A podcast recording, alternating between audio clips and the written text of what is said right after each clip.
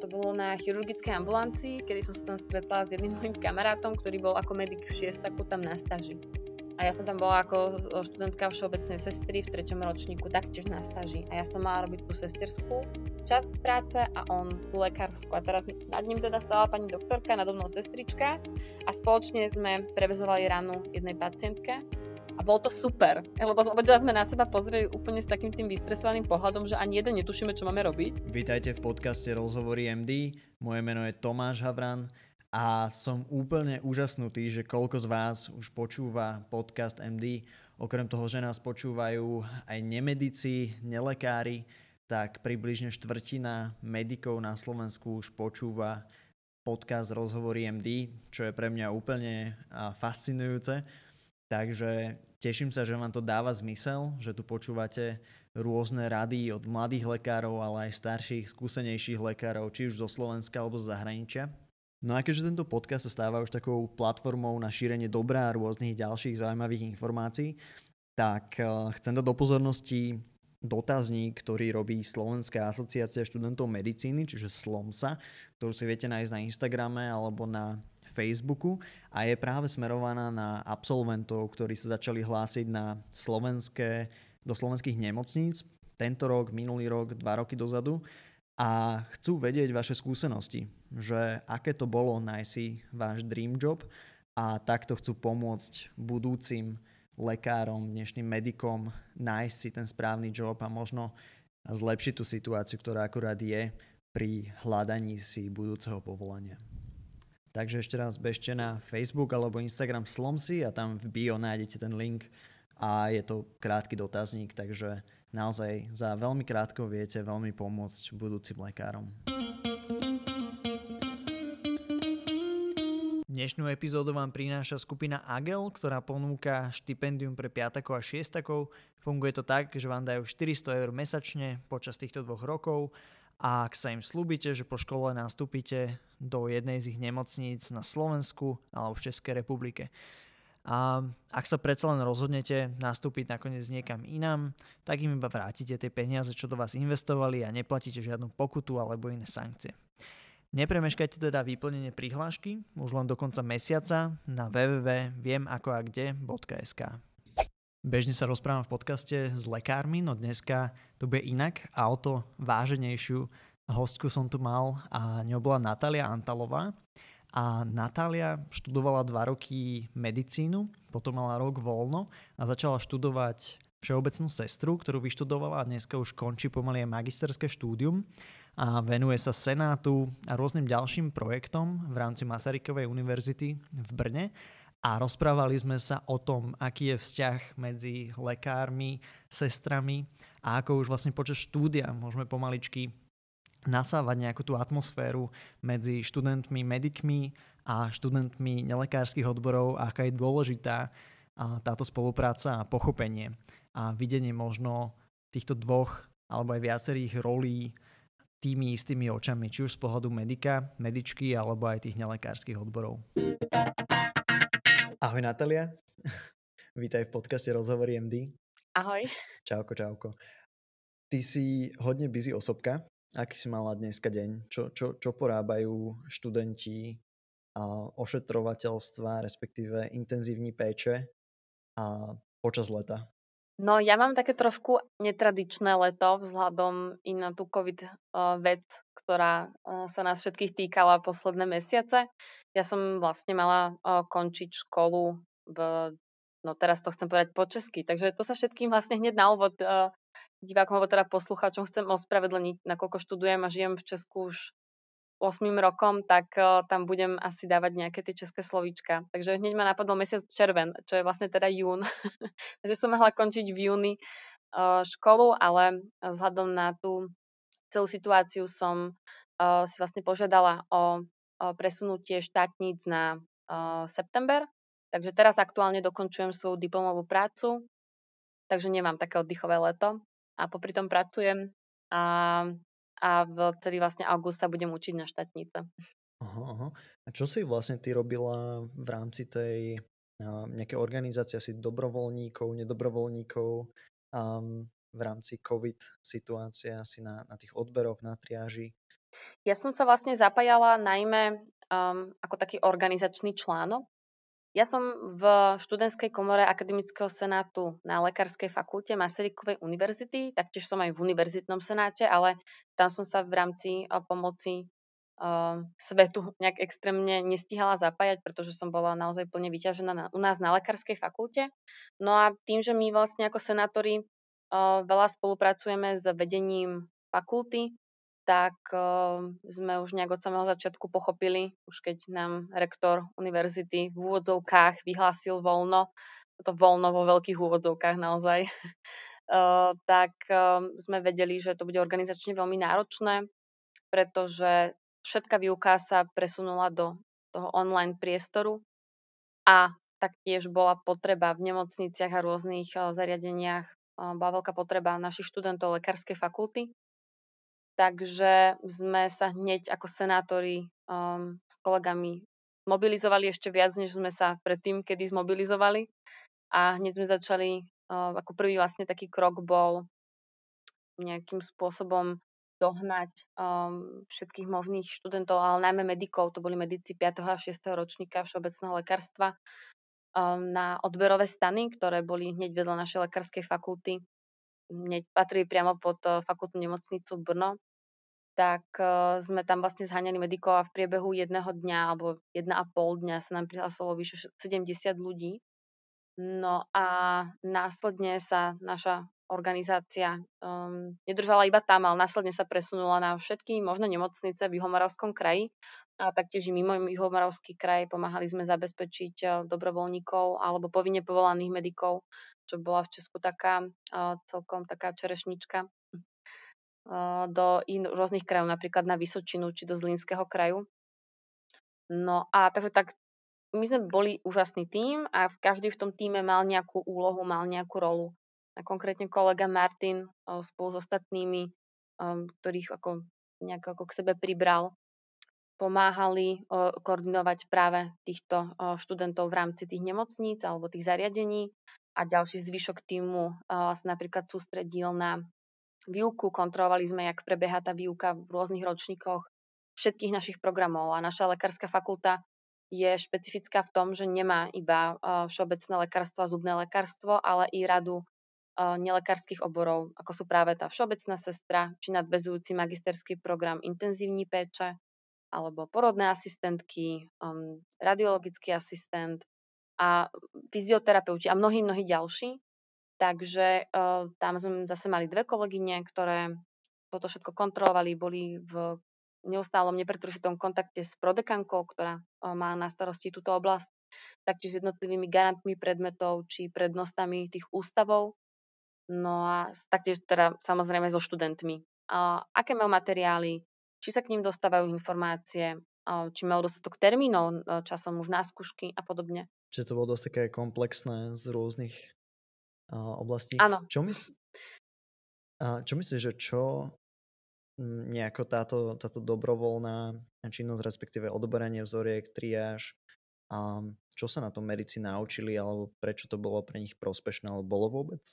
Určite. No, takto nám kopa študentov nepracovala len na tých triážových stanoch, na tých odberových stanoch, potom boli triáže, ale taktiež pracovala ako sanitári v rôznych nemocniciach alebo rôzni iní dobrovoľníci. Ono vlastne v podstate veci nemohli úplne pracovať ako ošetrovatelia, ale tak dáme tomu pomáhali v rôznych oblastiach. Ja si myslím, že ich to naučilo, dúfam teda, že ich to naučilo a niektorí teda máme aj tú spätnú väzbu, že im to napríklad prinieslo pokoru, že naozaj pochopili, že to zdravotníctvo nie je iba o doktoroch, ale že je to celý tím ľudí od sestier, sanitárok, pani upratovačiek a podobne. A tam sa myslím, že naučili fungovať v tom tíme. Dostali sa viacej do nemocnice, ešte viac ako počas praxi, pretože to asi myslím, že celo český či slovenský problém, že medici nemajú dostatok úplne tej praxe alebo sa neúplne dostatočne k veciam dostanú. Takže určite boli v bližšom kontakte s pacientmi. Myslím si, že aj takéto niečo vnútorné, že ja som medic, ja som budúci lekár, alebo ja som študent lekárskej fakulty rôznych nelekárskych programov a toto štúdium, aby som pomáhal ľuďom a teraz je taký ten môj čas. Takže naozaj bolo niekoľko ľudí, ktorí nám písali hneď, že sú tu v Brne, sú ochotní pomáhať, že kdekoľvek, čokoľvek bude treba, že sú tu na to. Tak to bolo úžasné. Ale samozrejme sme sa stretli aj s tými, ktorí teda, ako hovorili sme, no tak sú v 6. štátnicom ročníku a oni tam teraz robia niekde sanitárov a že to je hrozné a čo. Chápem, nebolo to vôbec pre nikoho príjemné, ale možno práve i pre takýchto ľudí je to dobré, že vlastne naozaj vidia, že bez tých sanitárov sa oni nepohnú, lebo môžu si robiť oni každý, to sa týka úplne každého, ale teraz hovoríme o tých lekároch alebo medikoch, že môžu si oni diagnostikovať a predpisovať lieky, koľko len chcú, ale pokiaľ od toho pacienta nebude postarané vo všetkých smeroch, pokiaľ tam nebude poriadok, pokiaľ nebude čistý a tak je to v skutku na nič. Takže si myslím, že primárne nabráte tie pokory, určite rozhľadu a snáď sa naučili aj fungovať lepšie v nejakom tíme. No, ty si už trošku tak načrtla, že aký je ten vzťah alebo možno nejaký pohľad medikov na tú spoluprácu v tíme smerom k ošetrovateľskému personálu, k sanitárom, k upratovačkám, upratovačom, a sestrám a tak ďalej. A ty máš takú podľa mňa relatívne neštandardnú rolu alebo príbeh, že si začala študovať na lekárskej fakulte všeobecné lekárstvo a potom po nejakých 2 rokoch si presedlala na zdravotnú sestru. Vieš trošku približiť tento príbeh a že ak sa to celé udialo a že čo si sa z toho naučila alebo že čo bolo možno taký ten pohľad z vrchu, čo si dostala respektíve z jednej aj z druhej strany týchto dvoch, nechcel by som povedať, že táborov, ale často to tak býva. Áno, určite. No, tak, ja som od školky chcela byť doktorkou. Ja som sa v nikom inom nevidela a takže a neviem ani prečo úprimne do Brna, ja som sa nad tým tak zamýšľala, že neviem, či moja teta, ktorá je lekárka, mi to tak ako hovorila, že v tom Brne je naozaj výborná tá lekárska fakulta, tak no od základky som chcela ísť do Brna. Ten sen sa mi splnil, ale počas už toho 1. roku prišli také nejaké osobné nepríjemnosti v rodine a podobne a ja som to úplne nezvládala, pretože to štúdium medicíny je úplne o niečom inom a na to, ja si myslím, že vás na to nikto nepripraví, pretože to všetci hovoria, to bude veľa učenia a každý si povie, no tak veľa učenia, no ale naozaj je tam veľa učenia, človek musí tým sedieť a tlačiť to všetko do tej hlavy a to tempo bolo naozaj veľmi náročné, no a ja som vzhľadom na to, že som nebola úplne v psychickej v pohode, v hlave mi bežali úplne iné veci ako nejaká anatómia, tak som to nezvládala. A tak som si povedala po tých 2 rokoch, kedy som aj už nejaké skúšky prenášala, že no nič, ja potrebujem pauzu, ja potrebujem ísť preč. Takže tie skúšky som neurobila, ale naozaj s tým, že ja som sa nezvládala na to učiť. A hovorím si, že dám si ten rok pauzu, nájdem si nejakú brigádu a budem sa venovať IFMSA, v ktorej som už vtedy bola relatívne taká aktívna a dám sa dokopy a bude to lepšie. No a tak teda ten rok nejako bežala, teda 1 rok som neštudovala. No a presne ako som plánovala, brigadovala som, venovala som sa FMSA hodne a následne som robila... Si bola niekde v zahraničí, tuším, nie? Ja som bola vďaka, to je teda medzinárodná organizácia, ktorá združuje medikov po celom svete a podarilo sa mi dostať na 2 celosvetové stretnutia a na jednom som bola, na jar som bola v Turecku a v lete som bola v Macedónsku.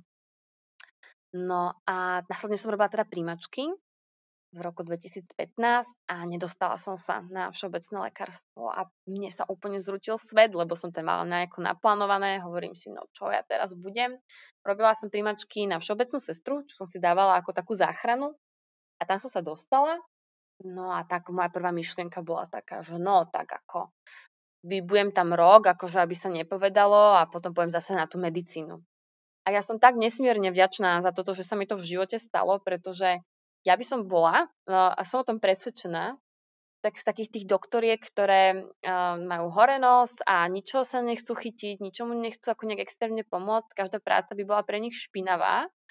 A naozaj si to o sebe myslím. A ja som tam zrazu prišla, tam hneď v prváku začnete chodiť do nemocníc. Tam vlastne celý ten koncept toho štúdia je tak nastavený, že to, koľko máte teórie, tak toľko máte i praxe. Takže to plus, minus, pol na pol. A my sme naozaj hneď začali a hneď s tou ošetrovateľskou starostlivosťou a človek sa naozaj dostane na tú internú, teda v podstate geriatriu, kde vidí ťažko chorých ľudí, ktorí potrebujú tú ošetrovateľskú starostlivosť. A ja musím sa priznať, a vôbec to nehambím, ja keď som ošetrovala prvého pacienta s mojimi spolužiakmi vtedy, tak som sa normálne rozplakala, ale rozplakala som sa z toho dojatia, že vlastne vy, jak dokážete takou v podstate blbosťou, že niekomu lebo pomôžete sa umyť, porozprávate sa s ním, pomôžete sa mu nájsť, pretože to sám nezvláda, tak mu dokážete veľmi pomôcť. A jak sa tomu človeku uľaví, keď sa s ním bavíte s rešpektom a s úctou. A mňa to vtedy úplne dostalo. A tam som sa práve našla, že vlastne ja som hodne taký kontaktný typ a myslím si, že ako lekárka aspoň z začiatku by som nemala čas na taký kontakt s tými pacientami a tu ako sestra som zrazu mala. Ja si úplne uvedomujem, že ako študentka na praxi tá má toho času o niečo viac ako samotná sestra vzhľadom na ten nedostatok sestier jak v Česku, tak na Slovensku, to je myslím, že obdobné, ale tam ja som mala čas si s tými ľuďmi porozprávať sa a pomôcť im a tam som si uvedomila, že naozaj to by mi chýbalo tam sedieť za počítačom a vlastne pristúpiť k tomu pacientovi raz za deň a toho nejak pomerať, popočúvať a niečo sa ho spýtať a potom písať, pretože tie anamnézy hlavne u tých dospelých pacientov sú veľmi obsiahle, že áno. No a zrazu sa mi začalo ešte tak jak inak dariť. Zrazu som sa dostala do práve fakultného senátu za nelekárske študijné programy. Zrazu mi prišla ponuka na Erasmus, hej, tak som bola v Belgicku 3 mesiace a potom vyšla mi bakalárska práca s veľkou pomocou mojej vedúcej, z ktorej mi vyšiel práve z tej práce článok a takto to tak začalo celé si tak sadať a ja som mala i tie myšlienky, že vrátim sa na tú medinu, že ja by som fakt chcela byť to doktorkou. A v mojom okolí našťastie som mala úžasných ľudí, ktorí mi hovorili, na teda neblázni, veď sa pozri, jak sa ti tam darí, jak si vlastne spokojná a že máš i čas na tie svoje mimoškolské aktivity, väčší čas, alebo ja si myslím, že aj medici majú ten čas, ale možno trochu iný. My sme, napríklad to štúdium je náročné v tom, že fakt je to od pondelka do piatku a plus praxe, a cez prázdniny je tam 4-týždňová prax v nemocnici, takže človek nemá až o toľko viac nejakého toho času. Ale ja som sa možno práve našla aj v tom, že veľa mojich kolegyň alebo spolužiačiek nemá možno také úplne ambície nejak pokúsiť sa to vzdelávanie alebo ten systém sestier zmeniť alebo nejak zlepšovať a hľadať v tom niečo. Ja si práve myslím, že i vďaka tomuto senátu sa trošičku malinko tomu postupne dostávam a rada by som tom nejak pokračovala. Takže ono ma to tak ten život chtiac, nechtiac ma tam proste posadil a tam buď a tam pracuj. A naozaj som to nepríjmala s úplnou ľahkosťou, ale to by som vlastne tým aj chcela povedať, že nie všetko, čo v živote človeku nevíde, aspoň z toho prvého pohľadu, je taká tragédia. A určite som teraz aj spokojnejšia a šťastnejšia. Hej. Ona sa nedá dať nejaké úplne všeobecné rady, ale myslím, že by toto mohla byť cesta pre medikov, medičky, ktorí naozaj straglujú počas toho štúdia, že hlásia sa opakovane a nevedia sa tam dostať, alebo že failujú nejaké skúšky a podobne, že mať toto ako tú alternatívu, ako pomáhať ľuďom? A presne ako som hovoril, ono sa to ťažko asi takto obecne hovorí, lebo každého ten život alebo tá životná daná situácia, prečo sa tomu toto deje, je to iné. Ale ja si myslím, že určite. Napríklad ja som si ešte povedala, že tak by som chcela robiť z tej sestry to úplne najťažšie a preto som začala študovať tú intenzívnu starostlivosť, kde sa sme sestry špecialistky na áro a jízky a sama pracujem na detskom áre. Takže som si povedala, že tam musíte mať naozaj vedomosti, musíte byť rýchli, musíte byť precízni, čo nehovorím, že ja som, ale učím sa to. A tam, že nerobí človek takú tú, tak vo velikánskych úvodzovkách obyčajnú sesterskú prácu, ale i každému sedí niečo iné. Ale ja si myslím, že áno, že tam človek sa môže nájsť. Prípadne napríklad, ak by človek chcel robiť mať vlastnú ambulanciu, tak tu je možnosť napríklad dentálni hygienisti, ktorí si už môžu zakladať svoje ambulancie alebo urobiť u nejakého zubára a majú vlastnú klientelu, majú vlastných pacientov, ktorí sa starajú, úplne to sami manažujú, keby nechceli robiť napríklad s doktorom, hej. Alebo porodné asistentky, tie taktiež môžu si viesť svoje rodičky a podobne. Takže tam sa človek môže osamostatniť. Alebo ako sestra sa môže špecializovať na rany, kde opäť môžete mať, je to trošku teraz zložitejšie, ale tak veľmi zhruba vlastnú ambulanciu napríklad a zameriavať sa na tie chronické rany, ošetrovať ich a tak. Takže možnosti sú a asi to zvážiť, no, že nevždy... Ja nie som ten človek, ktorý podporuje nejaké vzdávanie sa, to asi nie, ale možno si tak nejak zvážiť, že či je toto teda naozaj tá moja cesta a či nie je nejaká alternatíva a či sa nevydať iným smerom a hlavne nie je to vôbec žiadne zlyhanie. Nie, čiže asi má také otvorené oči a otvorené mysle, že je toho viac, a ak sa dá pomáhať ľuďom. Ja mám aj taký pocit, že mnohí medici tak nejako čakajú tých 6 rokov, že prihlásia sa na tú medicínsku a lekárskú fakultu a teraz akože sa učia, ale vlastne, že chcú pomáhať, ale čakajú až kým skončia, aby reálne mohli pomáhať a to je taký možno paradox, že mnohí si neuvedomujú, že už počas tých 6 rokov môžu robiť buď akože part-time nejakú ošetrovateľskú prácu, alebo môžu sa venovať rôznym projektom, nejaké prevencie a tak ďalej a naozaj byť veľkým prínosom pre tú spoločnosť. A ja mám skúsenosť z Nemecka, že veľká časť medikov práve si takto nejako privyrábala ako ošetrovateľský personál, čo u nás je tiež možnosť, niektorí ju využívajú, ale myslím, že je to fakt, že minorita. Mm-hmm. Je to možné, no a je to myslím, že škoda. Ja osobne, neplatí to zase na každého, ale... je vidieť na tých medikoch, s ktorými ja prichádzam do kontaktu ako sestra, ktorí pracujú ako sanitári, že sú potom ako lekári trochu viac pri zemi. Hej, že neprídu na to oddelenie ako najväčší šéfovia, že tak ja som veľký doktor a teraz ja toto napíšem, ja toto poviem a vy to tak spravíte. Trošku očúchajú ten systém a pochopia, že to tak teda vôbec nie je. Že naozaj sa bez tej sestry nepohne a sestra sa nepohne bez neho a podobne a že je to vlastne tímová práca.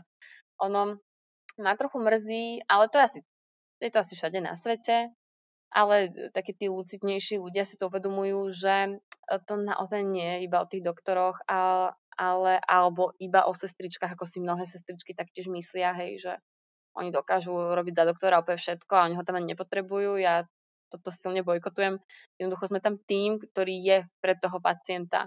A fakt, i kebyže tá pani upratovačka nepríde a nepozametá tam tú zem a neumie ju, tak by sme sa tam všetci valali v bordeli. Takže aj ju tam treba. Takže, neviem, úplne na to trochu mrzí, hej, lebo na kom sa to odnáša je ten pacient, ktorý tam podľa mňa tak ako zmetený na to pozerá. To sa mi tiež ako často stáva, hej, že... u nás na oddelení nie, ale z tých praxí mám také tie skúsenosti, že doktor niečo povie, sestra prekrúti očami a potom začne, pán doktor to tak povedal, tak musíme spraviť, i keď ja si myslím, že to je zlé, alebo že to nie je dobré.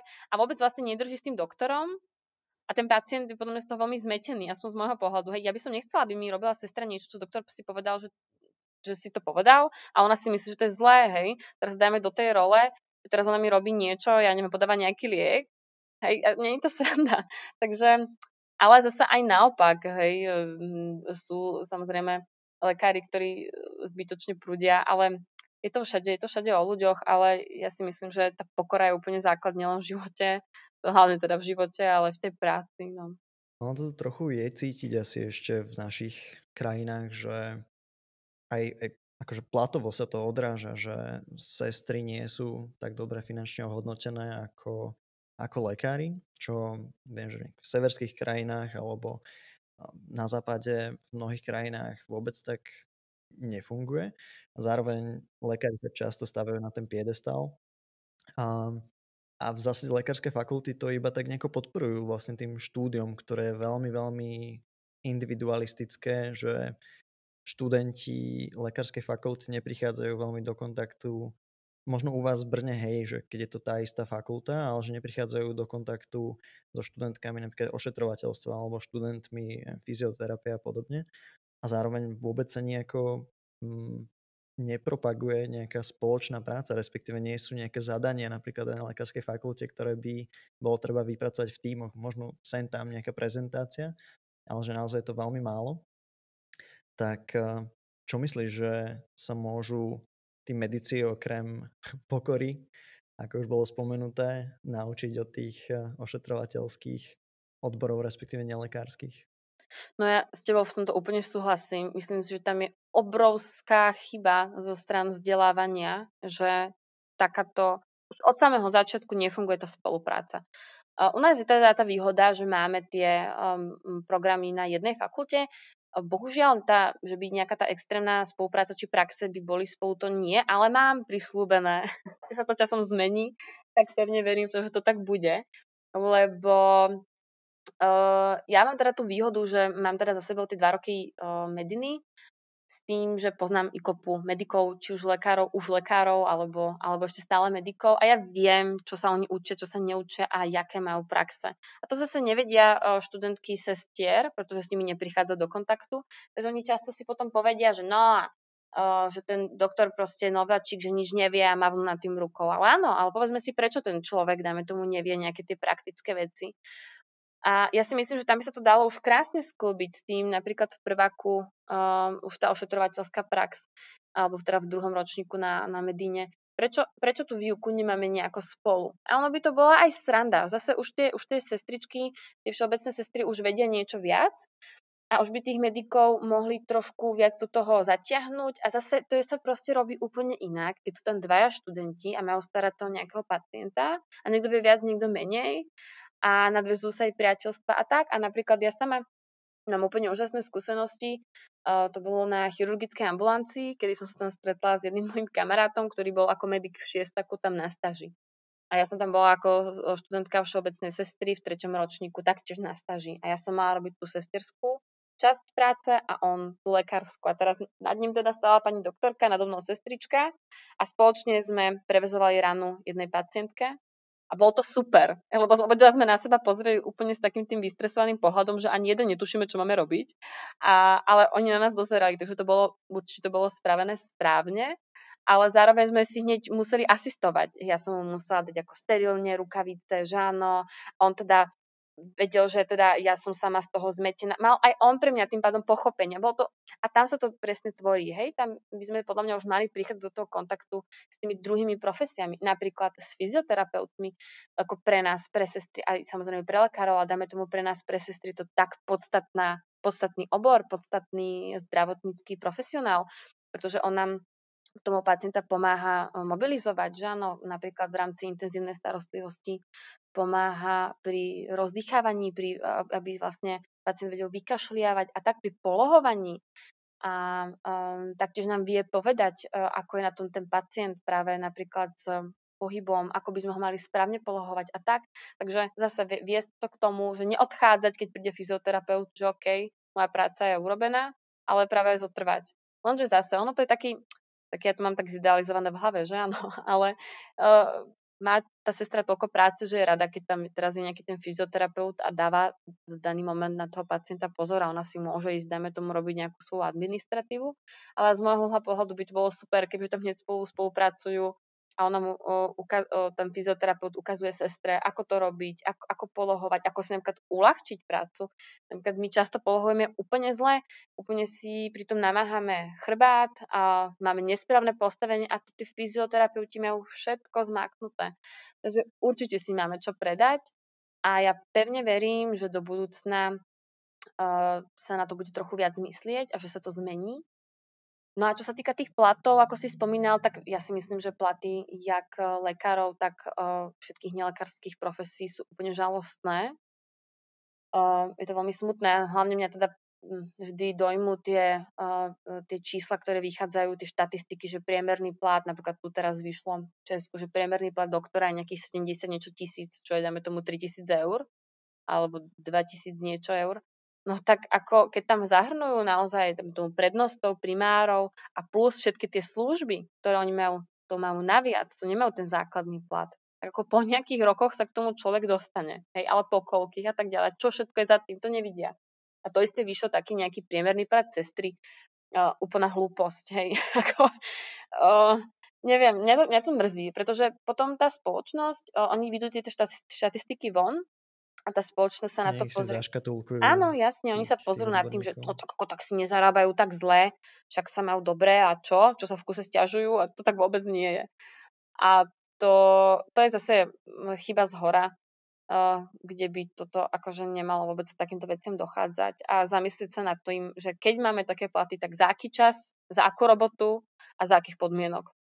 Jasné, veľmi dobre povedané a zasa si len ma tak nejak utvrdila v tom, že naozaj už počas toho kurikula na lekárskych fakultách je strašne dôležité rozvíjať tú kolaboráciu v tímoch, hej, že ono sa to dá začať už na nejakej teoretickej rovine, že už len sa nejako snažiť vcítiť do role možno tej sestry, do role fyzioterapeuta, do role, ale možno aj riaditeľa, riaditeľky nemocnice.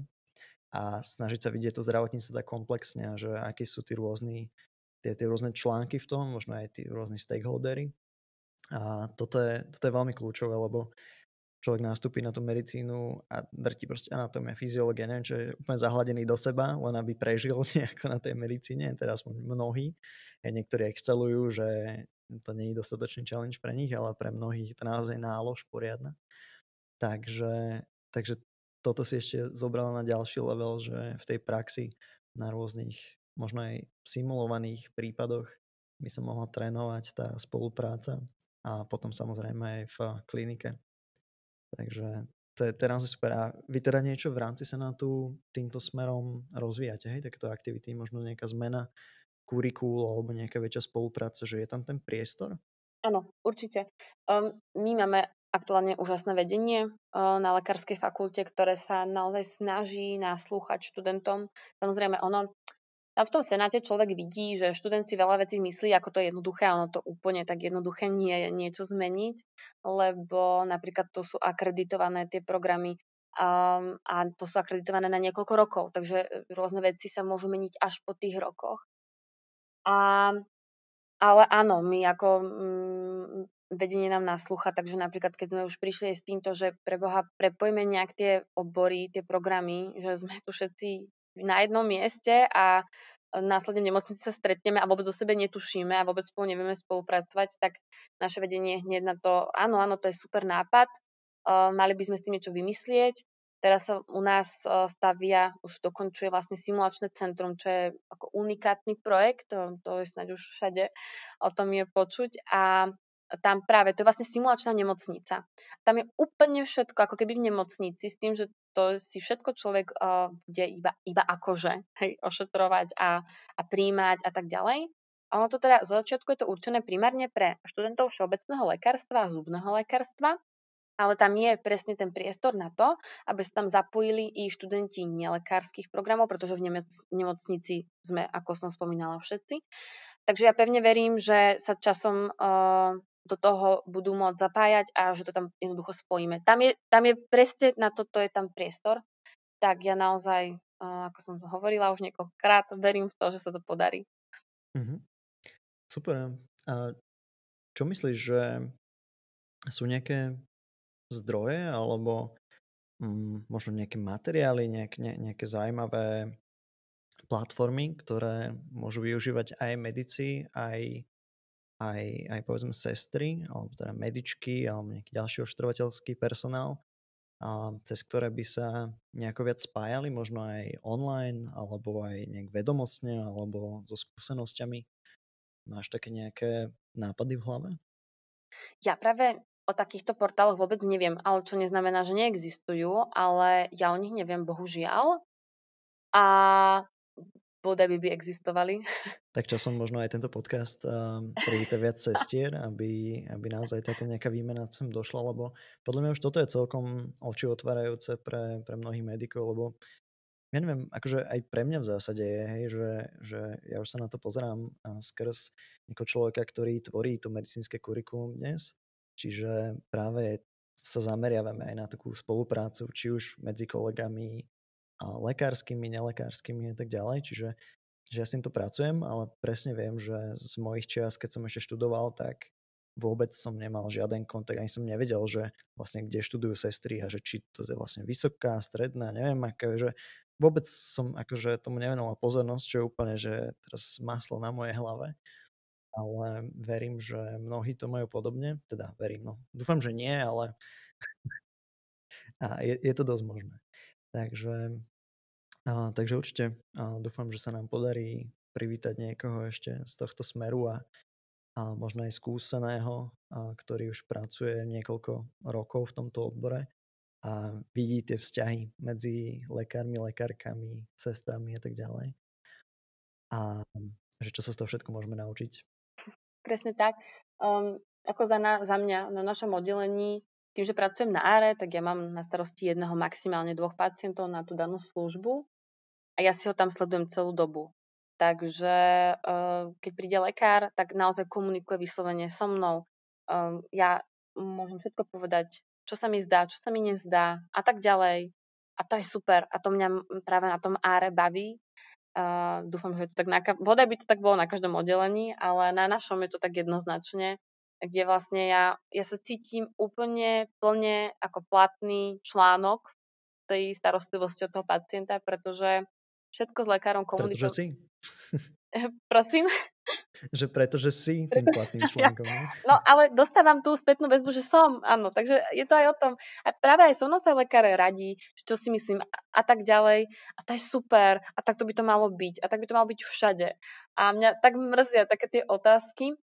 Ja som myslela, že ma porazí. To bolo, ja sa teraz snažím moje spolužiačky, alebo snažila som sa najmä moje spolužiačky ešte na bakalárovi im hovoriť, že lekári nie sú takí zlí, lebo ono je do nás trochu tak vštepované, nehovorím, že u nás na fakulte, ale na tých oddeleniach to tak býva niekedy tak vštepované, že akí sú to, ktorí neschopní, aniž nevedia, hlavne tí medici, hej. Takže do tohto my ako študentky ideme už s týmto von, no tak to je skvelé. A tak ja som tak hovorila, že nie všetci sú takí, a tak ďalej, a že spolupracujú, blá, blá, blá. A to je taká tá krásna bublina, v ktorej som ja obklopená. A tiež si myslím, že každý si priťahujeme do života toho, koho máme. A ja mám teda úžasné, si musím zaklopať na čelo, úžasné skúsenosti s lekármi. Nemám absolútne žiadne negatívne. To som sa akorát chcel spýtať, že máš nejakú taký moment. Nemám. No a toto je taká super príhoda z výuky, jedného takého predmetu, kde skvelý lekár skvelá vysvetľovala, na konci sa tak na nás pozrel a nám hovorí, že počúvajte, ako ja sa vás nechcem dotknúť, ale na čo vy vlastne študujete? Ako to vás naučia nejak lepšie meniť tie plienky, alebo čo? Hej. A teraz ja úplne som cítila, jak všetká tá moja práca za tie roky, keď im hovorím, musíme spolupracovať, že to nie sú takí a takí ľudia, jak bola úplne zničená. A ja som sa chytila za hlavu, že to nemyslí vážne, že toto povie, hej. A tam je totálne to nepochopenie, ale opäť, ja to obviňujem nad nami, čo sú tí nadriadení, myslím tým na ministerstvách a tak ďalej. Úplne totálne nepochopenie vzdelávania toho z tých sestier, alebo celkovo tých nelekárov, hej. My sa tu stále držíme takého toho zastaralého komplexu, že tá sestra musí robiť od neviem čoho po neviem čo, a lekár iba odtiaľ potiaľ, hej.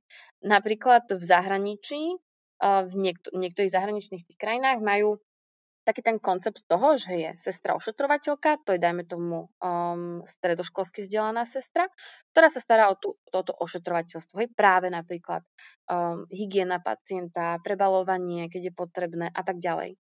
Potom, a pomáha pri umývaní, hej. Potom je sestra napríklad bakalárka, ktorá robí už tú špecializovanejšiu prácu. Podáva lieky a tak ďalej a tak ďalej. Plní teda ordinácie lekára, môže prevezovať napríklad rany. A potom je sestra magistra, ktorá robí už tú vysoko špecializovanú prácu. Nezaujíma ju a ani to nemusí robiť tie nižšie práce v úvodzovkách, hej? Lebo na to sú tam tí ľudia, ktorí na to nepotrebujú vzdelanie, na to, aby robili tú prácu, čo robí. Teda, chápeš, čo chcem povedať? No a A ona sa zameriava napríklad na vedenie toho oddelenia alebo tej kliniky, alebo napríklad je super špecializovaná napríklad na tie rany a tak ďalej a tak ďalej. A tento koncept, toto je tak akože u nás tak začaté, že takto by sa to malo smerovať, ale máme málo tých študentov, máme málo sestier. Takže je to teraz tak, že tá sestra, vzdelaná, nevzdelaná, robí úplne všetko, hej. Žiadne kompetencie jej neubúdajú, naopak pribúdajú, za čo ja som plne za, lebo študujem 5 rokov a už niečo viem, takže prečo by som napríklad nemohla robiť to a ono, ale pozor, byť za to zaplatená. Alebo no, nebyť v nemocnici tak 12 hodín. Áno, ale neubúdajú nám, hej.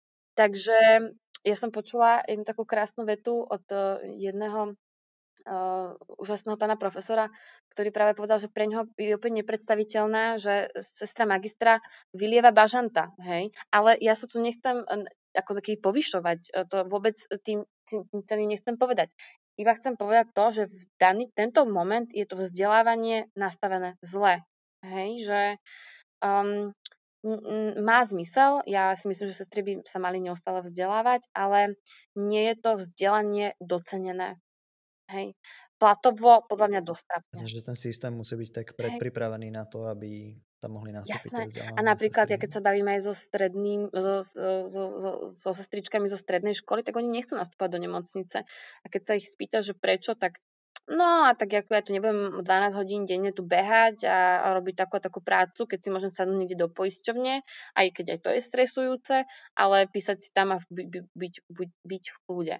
Hej, lebo aj tie tabulkové platy, to je tak žalostné, hej. A potom niečo povedia v médiách, že ale veď sa nemáte tak zle, veď máte také nejaké benefity a to je úplný trapas. A mňa to akože vôbec žiadne benefity, ono je to príjemné, ale mňa to vôbec nezaujíma. Ja potrebujem prežiť, ja potrebujem, keď idem do práce, robiť prácu tak, aby som nemusela myslieť na to, alebo tak každý na to myslí, ale nie až v takom meritku na to, že či si budem môcť dovoliť ísť na dovolenku s rodinou, alebo nie. Alebo si musím zobrať ešte ďalšie 3 nejaké služby počas sviatku, aby sa mi 100% navýšil plat. To je úplne choré.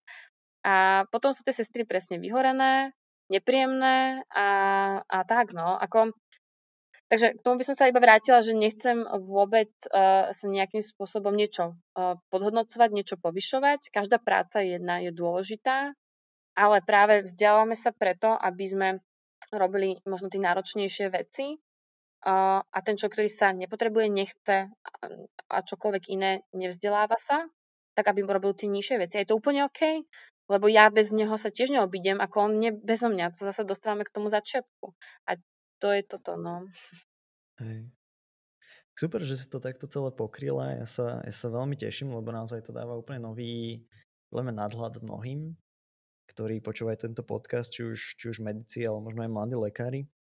A teraz by som to možno tak ukončil takým nejakým call to action, že ak som teraz medic tretiak, tak čo môžem robiť preto, aby som nejak viac sa skamarátil, pochopil a začal budovať nejaké vzťahy a pochopenie pre nelekárske odbory? No, v prvom rade ja by som asi začala brigadovať ako sanitárka niekde v nemocnici, pretože ja si uvedomujem, že ten plat je teda žalostný, ale je to aspoň niečo, človek je v nemocnici a pochopí trošku ten systém, je v ňom, vidí tie sestričky a jak pracujú, čo pracujú a vidí hlavne tých pacientov z trochu iného pohľadu. Hej, že toto ešte tak iba rýchlosti poviem, že toto zase opäť sa dostávame k tomu, že tu máme taký ten starý systém tých vizít. Hej, je veľká vizita, tak oddelenie vyluxované, všetko čisté, pacienti musia sedieť pomaly, aby nedýchali v lôžku. Hej, a to na čo dobré. To napríklad v Belgicku absolútne nefunguje, oni vôbec nechápali, že čo ja tu rozprávam o nejakých vizitách. Tam jednoducho príde lekár vtedy sám, ktorý ho ošetruje, predtým je sedánok a príde lekár sám, kedy sa to pacientovi hodí, kedy sa to hodí sestre v rámci poskytovania ošetrovateľskej starostlivosti a vidí ho v stave, v akom ho vidíme my všetci ostatní. Hej. Toto je zase ono. Takže opis toto nie. Áno. Nie, ale toto je, mne to príde tak, to je tak trapné, hej, ten systém tých vizít, hej, 30 lekárov z celého oddelenia sa nahrnie pred jedného pacienta, počúvajú všetky sestričky, všetci počúvajú, hej, GDPR, veľce spomínané 0, hej, teraz ten pacient tam leží v tej posteli, kúka na tie neznáme tváre, počúva o sebe v cudzom jazyku pomaly, veci, ktorým absolútne nerozumie, to je tak nepríjemné, akože ja dúfam, že sa nedostanem ako pacient do nemocnice a toto bude nado mnou. A dajme tomu, hej, ešte sú rôzne diagnózy, ktoré sú pre Boha tak citlivé a tak ako pre toho človeka ako tak náročné. A teraz sa tam všetci na to pozerajú a všetci sa tam komentujú a tak. Na čo? Na čo to pre Boha je dobré, hej? A keď nejaké ten skúsenejšiemu lekárovi sa niečo nezdá, alebo mladší sa potrebuje poradiť, prečo tam idú dvaja spolu a tak. Hej, aj tak sa na tom sedanku všetko preberie. Ale to je teda môj názor a v zahraničí to tak nefunguje. Si sa rozohnila, tak... ale úplne právom. Áno. Pardon. Nie, to ma tak trochu mrzí, no, ale ja úplne, dúfam, akože je to tak, však... Podobne som to zažíval ako medic, že sme boli, si pamätám, akože z pediatrie, to bol úplný top. Som zažil, že sme boli na vizite asi 4 krúžky, tak to bolo akože, neviem, 40 medikov na chodbe išlo s vizitou a ja som bol v nejakej 6. rade niekde. No, určite si z toho mal veľa. Takže, hej, no, je tam určite nejaký learning point. Takže ten call to action je robiť toho sanitára, sanitárku. Hej? Určite. A pomáhať organizovať projekty. Som si ako spomenul, napríklad Svetové dni zdravia, to je každý rok, Svetové dni diabetu taktiež, rôzne iné dni, kde človek môže edukovať práve tú verejnosť, už zmerať len tak, tlak a napríklad ja si myslím, že to je tiež super vec, lebo nie každý študent lekárskej fakulty vie namotať manžetu. Tak to je napríklad super vec. A tam sa napríklad dozviete, že tí ľudia sa, aké veci sa pýtajú, hej, a že to nie je úplne to, čo sa učí človek, ja neviem, v nejakej fyziológii, úplne také podrobnosti toho človeka vôbec nezaujímajú. On to chce podať tak, aby tomu to pochopil. A to myslím si, že napríklad takáto organizácia alebo spolupodielanie sa na týchto projektoch toho človeka môže tiež naučiť komunikovať. Alright. Tak ďakujem, to boli také dve veľmi pekné rady na záver. A poďme ešte na tých našich pár otázok, ktoré sa snažím položiť každému hosťovi, ktorý príde do podcastu. A hneď tá prvá je, že akú knižku by si odporúčila prečítať všetkým medikom ešte predtým, ako skončia štúdium, alebo teda aj študentom nelekárskych odborov? No, ono to asi dosť záleží, ako človek vníma, alebo daný tento študent, ktorým toto mám teda odkazovať, vníma život a tokovo veci s ním súvisiace. Tak ja mám jednu úžasnú knihu, ktorú som dostala na Vianoce od mojej výbornej kamarátky, už doktorky, a je to kniha od... autor sa volá Vals a je to Kde sa stretáva Boh a medicína a je to vlastne rozhovor jednej lekárky, ktorá robí tú klasickú západnú medicínu práve s týmto autorom a vlastne popisuje sa tam oba tie prístupy, jak z toho duchovného, moderného, toho spiritualistického hľadiska, tak práve kde sa to vlastne stretá s tou západnou medicínou. Je to taká pekná knižka, taká na zamyslenie. Možno nemusia to čiže vyslovene veriaci ľudia, hej, to ako nie, ale možno človeka, ktorého tak zaujímajú také tie rôzne otázky, kedy tomu pacientovi, že či má ešte zmysel to pomáhať, nemá zmysel to pomáhať a tak. Takže to je taká krásna, taká filozofická trošku knižka. Super. Je nejaký nástroj alebo aplikácia, ktorú používaš, aby si ju odporúčila aj ostatným? To práve je to, čo som spomínala, že bohužiaľ takéto nejaké aplikácie ja vôbec som sa k nim nedostala, ale určite nejaké sú. Naposledy som počula o nejakej výbornej takej 3D anatomickej aplikácii, takže to určite na štúdium tej anatómie pomáha opäť nielen medikom, ale aj sestrám, pretože aj sestry potrebujú vedieť anatómiu a ďalšie nelekárske obory. Takže určite toho kopa. Bohužiaľ, ja nemám s tým žiadne osobné skúsenosti. Jasné, v pohode. Čo je teraz také pre teba nové, čo sa akurát učíš? A nemusí to byť vôbec s medicínou spojené. No tak tým, že ja sa aktuálne pripravujem na štátnice, tak je toho kopa nového. Učím sa teda najmä tá resuscitačná intenzívna medicína a s tým prichádzam do kontaktu i na našom oddelení, takže to a ventilátory a tieto veci, to je španielská dedina pre mňa zatiaľ, ale do štátnictva budem si to musieť nejak upratať v hlave, takže to. Bolo už niečo, čo si na stážach, takže fakt, že pokašľala? Z čoho nakoniec sa stala dobrá lekcia? No, ja si úplne nemyslím, alebo že by som pokašľala. To bola taká vec, že niekedy je lepšie byť ticho. To je vec, ktorú sa napríklad učím. A to bola jedna taká vec, to bolo v prvom ročníku na ošetrovateľskej praxi, kedy ja som bola teraz z toho úplne vyhúkaná, že teda tam fakt sa pečujem o nejakého človeka a tak ďalej. A teraz je to také úsmevné. A teraz sme sa mali učiť, ako umývať tie protézy tým pacientom a teraz ten pán nám teda akože dal protézu, aby sme ho teda umýli a teraz sme sa pozerali na spolužiačku, ktorá to teda robila pod tečúcou vodou, že v umývadle tak čistia tú protézu a my sa to od nej učili, lebo ona už mala za sebou strednú zdravotníckú školu, takže bola v tom 1000-krát zručnejšia než všetci my ostatní. A teraz ja som bola v tej chvíľke tichá, ten pán na nás tak ako pozeral s takou sklonenou hlavou a mne to bolo celé také nepríjemné, že som mala tú silnú potrebu mu povedať, som sa tak na neho pozerala a mu hovorím, že no, máte pekné zuby. Tak na mňa pozrel, tak sa usmial bez tých zubov a bolo to také, som sa tak celá zčervenala, chytila som sa za hlavu, hovorím, bože Natália, občas je mlčať zlato. Takže nebola to chyba, ale bolo to také, že nemusí človek za každým niečo hovoriť, no. Ale tam to zobralo s humorom. Si prelomila lady určite.